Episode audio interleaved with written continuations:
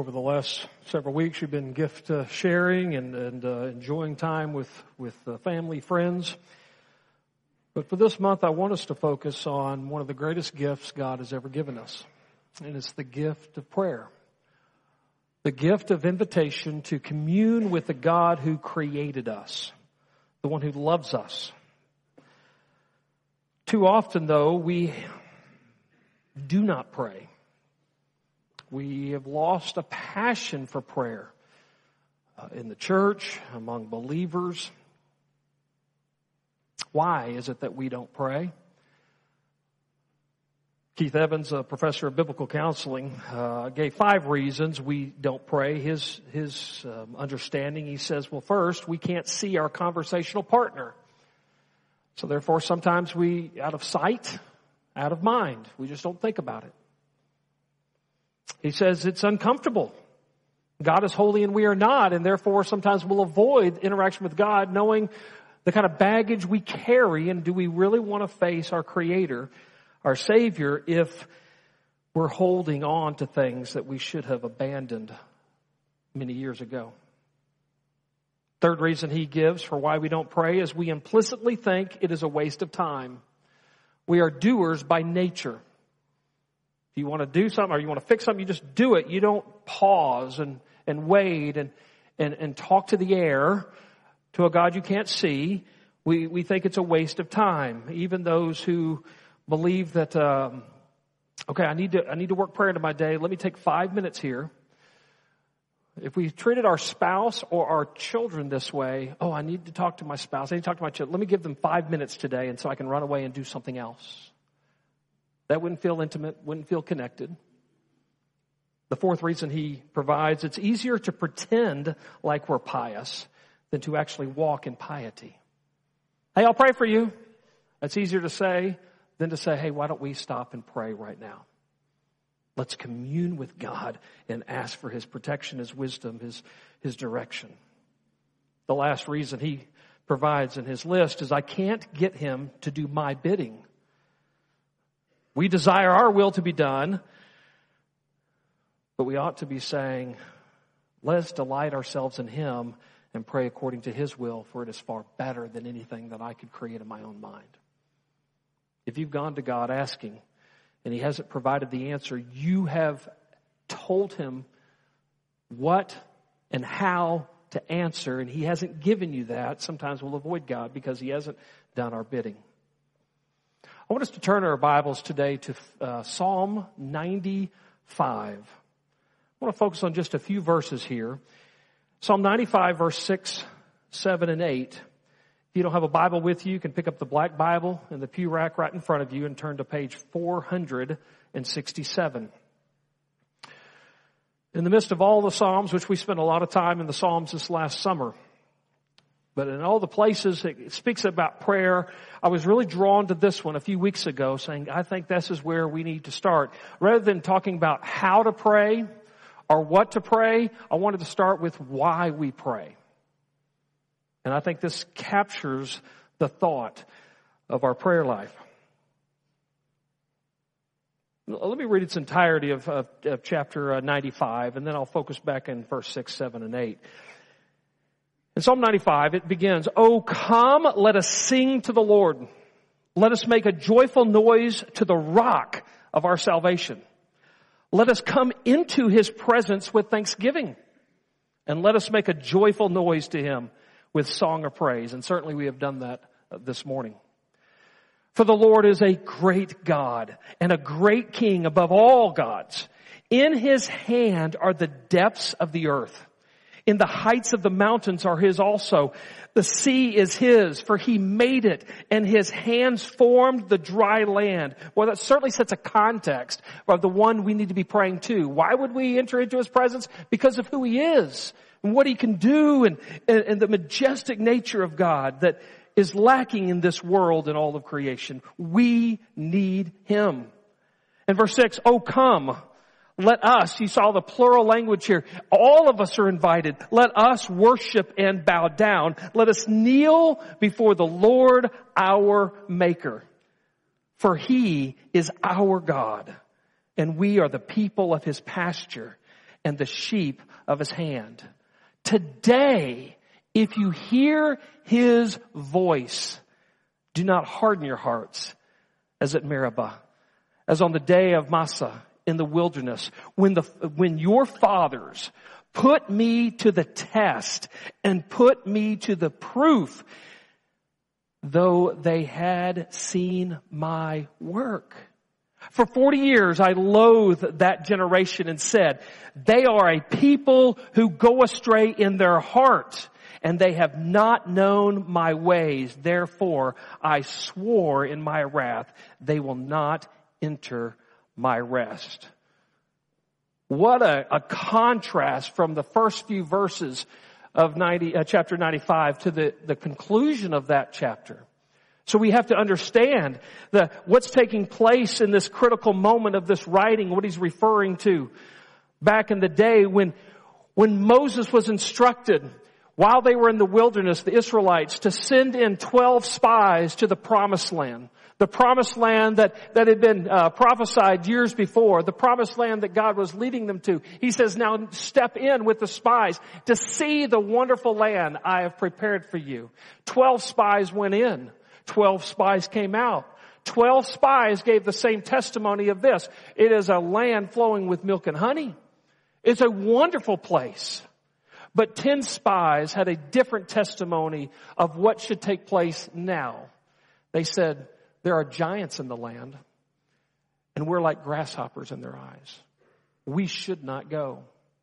What was supposed to be an encouraging message that, that they were representing God as the, the eyewitnesses of what God has provided, they came back and rather than being encouraging, they became discouraging and said, we should not go. Yes, God's prepared it. Yes, God's called us to get it. Yes, God will give us the strength, but you know what? Rather than seeking His strength and power and wisdom, let's abandon the plan of God and go in another direction. It would be better to stay in Egypt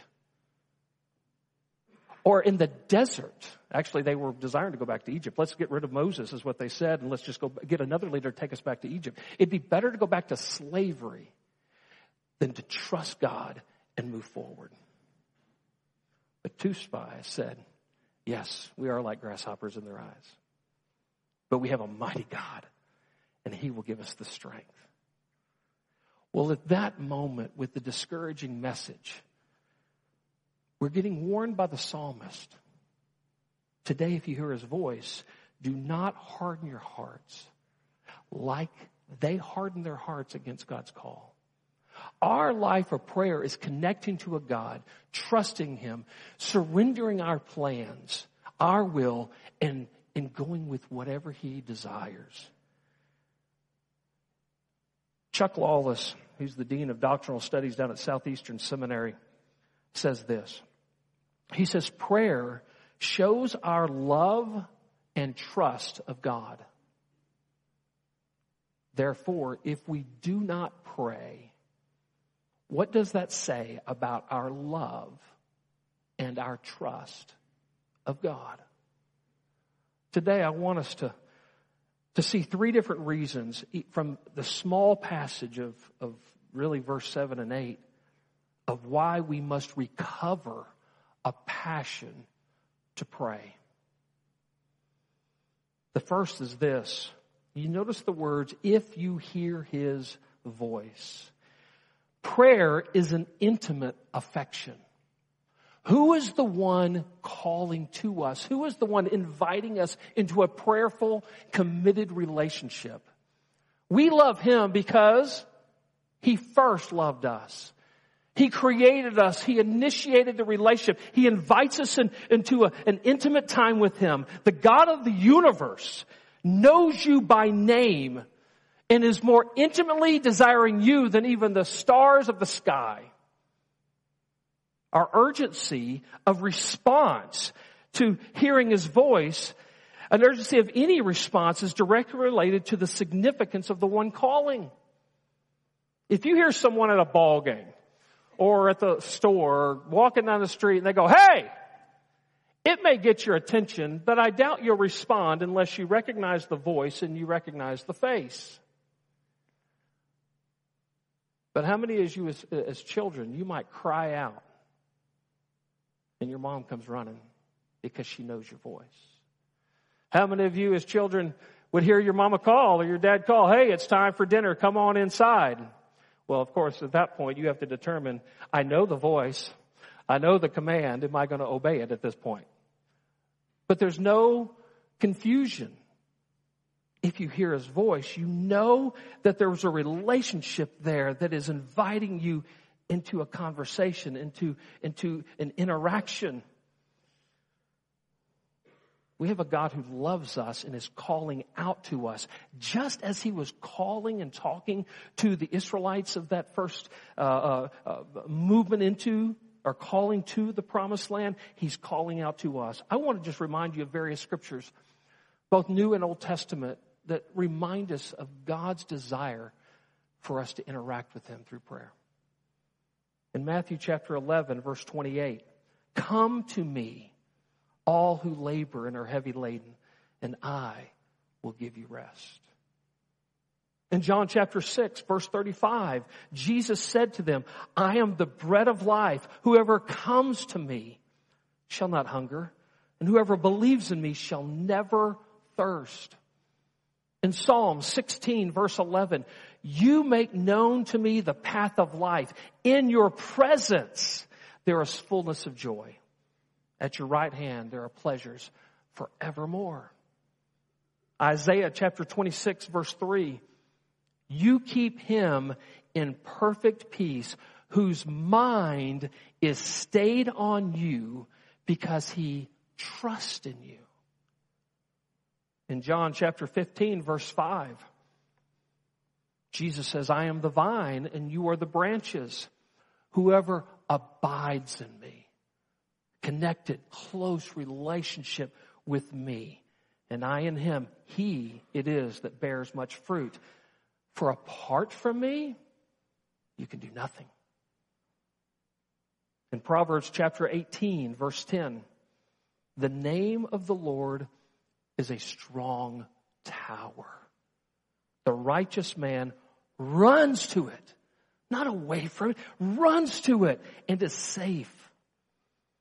In James chapter 1 verse 5, it tells us, if any of you lacks wisdom, let him ask God, who gives generously to all without reproach. It'll be given to him.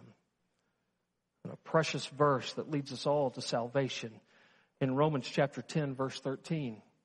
For whoever calls upon the name of the Lord, what? Will be saved. That's not a hope. That's a promise.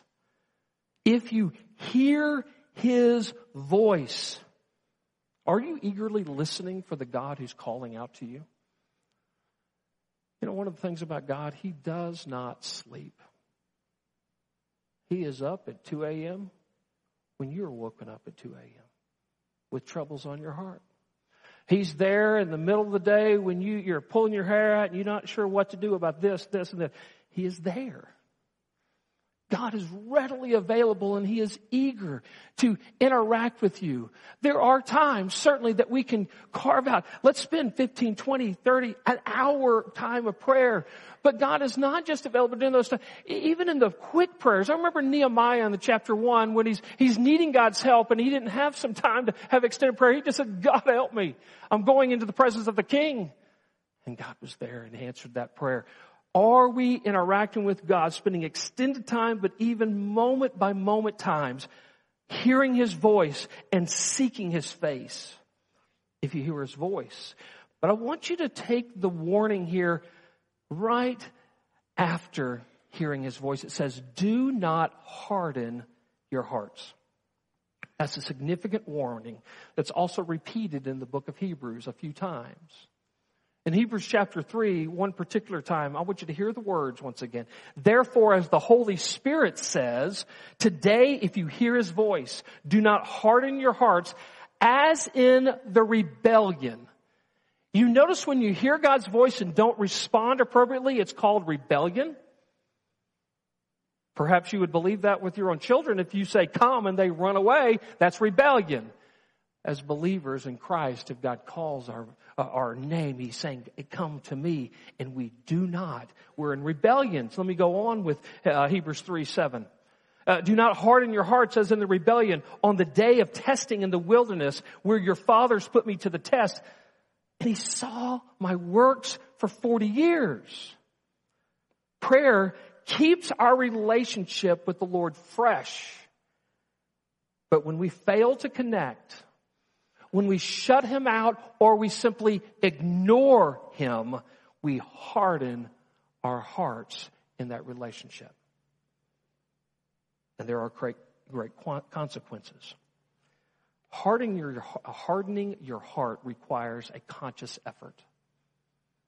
These are intentional moving away from the God that we say we love and we trust. When your expectations are not met, when your circumstances are not favorable, the temptation is to get mad, to be hurt, to be fearful, or even bitter against God and others. The God is calling out to you and is there for you, and you pull away because he didn't do what you wanted him to do, or it didn't work out the way you expected. And we become bitter. You stop trusting God in your circumstances. And the hardening begins. Like the 10 spies who went in and, and came back and said, no, we cannot go. They looked at the size of the giants more than the size of their God that they could relate with.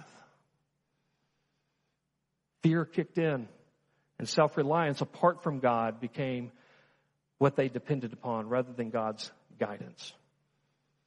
Not only is hardening requiring a conscious effort, hardening is a cumulative effect. Each time we, we don't obey God, or we fail to trust Him with our lives, or we abandon His wisdom and move in our own, the callousness begins to take over our hearts. Every one of us, I'm sure, have been guilty at times. Hard heartedness becomes habitual. He tells us to do something simple. We go, ah, I don't have time for that right now. Not a big deal. Then another prompting later. No, you have an extra 20 minutes and you haven't really had a good conversation with God, so you go, I could do that, or I could flip through my phone, or uh, change the channels on, on the television. I can entertain myself with my downtime rather than commune with God during this time. A lack of surrender, a lack of dependence, and believing either God doesn't know or God doesn't care adds another layer of hardness to our hearts and distances us from God. We don't find the rest running away from Him. We don't find the, the safety and protection uh, moving away from Him, only towards Him, and that begins in prayer. See, prayer is an intimate affection. If you hear His voice, He's the initiator. It, prayer is an intentional protection. It keeps you from hardening and suffering the consequences. in that moment with the uh, 10 spies that came back and, and, and, just failed to trust God and we're starting to call for a new leader, get another leader, replace Moses, get somebody who can take us back to Egypt. And the people began to believe that and they're rising up against the leadership. Those 10 spies were annihilated by God. And when the people heard from Moses that God was displeased with their response and their lack of trust, they changed their minds and they went to God and say, give us another chance. We'll go now. We'll go to the promised land. We'll do exactly what you said. And we know God is a God of second chances. But hear me clearly. God is not the God always of second opportunities for the same call. You know what God told them? No. I gave you the opportunity. I gave you the call and you abandoned it. Therefore, the consequence is you will stay in the desert for 40 years and the next generation will get the blessing of going in. There are times when we say we're going to trust God and, and then we, we hesitate, we're fearful, we, we abandon the opportunity, and then we have a change of heart down the road and we want to recapture the moment that God showed us something and we want Him to give us a second chance. Listen, God is a God of second chances for people, but not opportunities. He may not renew the original call. He can still use you and He can point you in a different direction. But when God brings you something, presents you and says, trust me, step out of the boat, go into the storm, walk across the, the, the river, it's now or never. As my kids were growing up, we had a phrase in our family if it's not immediate, it's disobedient. And when we're di- disobeying, we don't always get the same blessing. There's a consequence. Even when God saves us in our soul, He doesn't always remove the consequence of our former actions. Why is it so important for us to keep a fresh connection of prayer relationship with God. Because if we don't, it hardens our heart and we'll suffer additional consequences along the way. And from the end of Psalm 95, it says, and you will not have the rest. So the last observation from this particular section, what is prayer? Prayer is an immediate connection. What does he say to start this phrase? He says, today. Not tomorrow, not next week, not if you can work me in your calendar by the end of the new year. Today. The psalmist is calling for a close communion with God today, right now. There is no better time to recover a passion for prayer than right now. The invitation is clear. The opportunity is free. The time is now. Israel's experience with, with the spies should serve us as a warning if God calls you today, that's when He wants you to respond. Today, if you hear His voice, do not harden your heart. Today may be your only time to respond to a specific call that God is, is, is requesting of you. Uh, today is the top opportunity to talk with Him and seek His wisdom, for it's available now. We must never assume we have tomorrow. If we haven't learned that by now in the timelines that we've lived, we know that lives can be snatched and opportunities fleeting quickly. Yesterday has passed. Tomorrow may never arrive. Today is the day of salvation. And today is the day to recover a passion to pray from the God who desires you and is calling for you. I want to take a moment to consider what we might pray. Actually, I'm going to invite you just to, to lower your heads, close your eyes, and just consider some prayers that you may be able to, in your heart, respond to God. Roger Dixon, a great member of our church, sent the elders a list, uh, forwarded a list of, of, various prayers written by someone or different requests we could ask of God. And I just, I, pulled out a few of those I thought might be helpful for us today. And so allow me to just lead us in this guided prayer. Lord, in 2024, I ask you to help me to slow down and rest in you more. I ask you to help me to learn to be content, whatever state I'm in. I ask that you, you, you give me a greater revelation of, a belief in, an experience in your exceeding abundance. I ask that I could have more grace and appetite for long periods of prayer.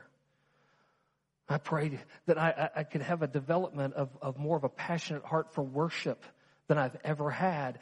Help me to, to grow in honor towards others and help me to speak my spouse's love language with greater fluency.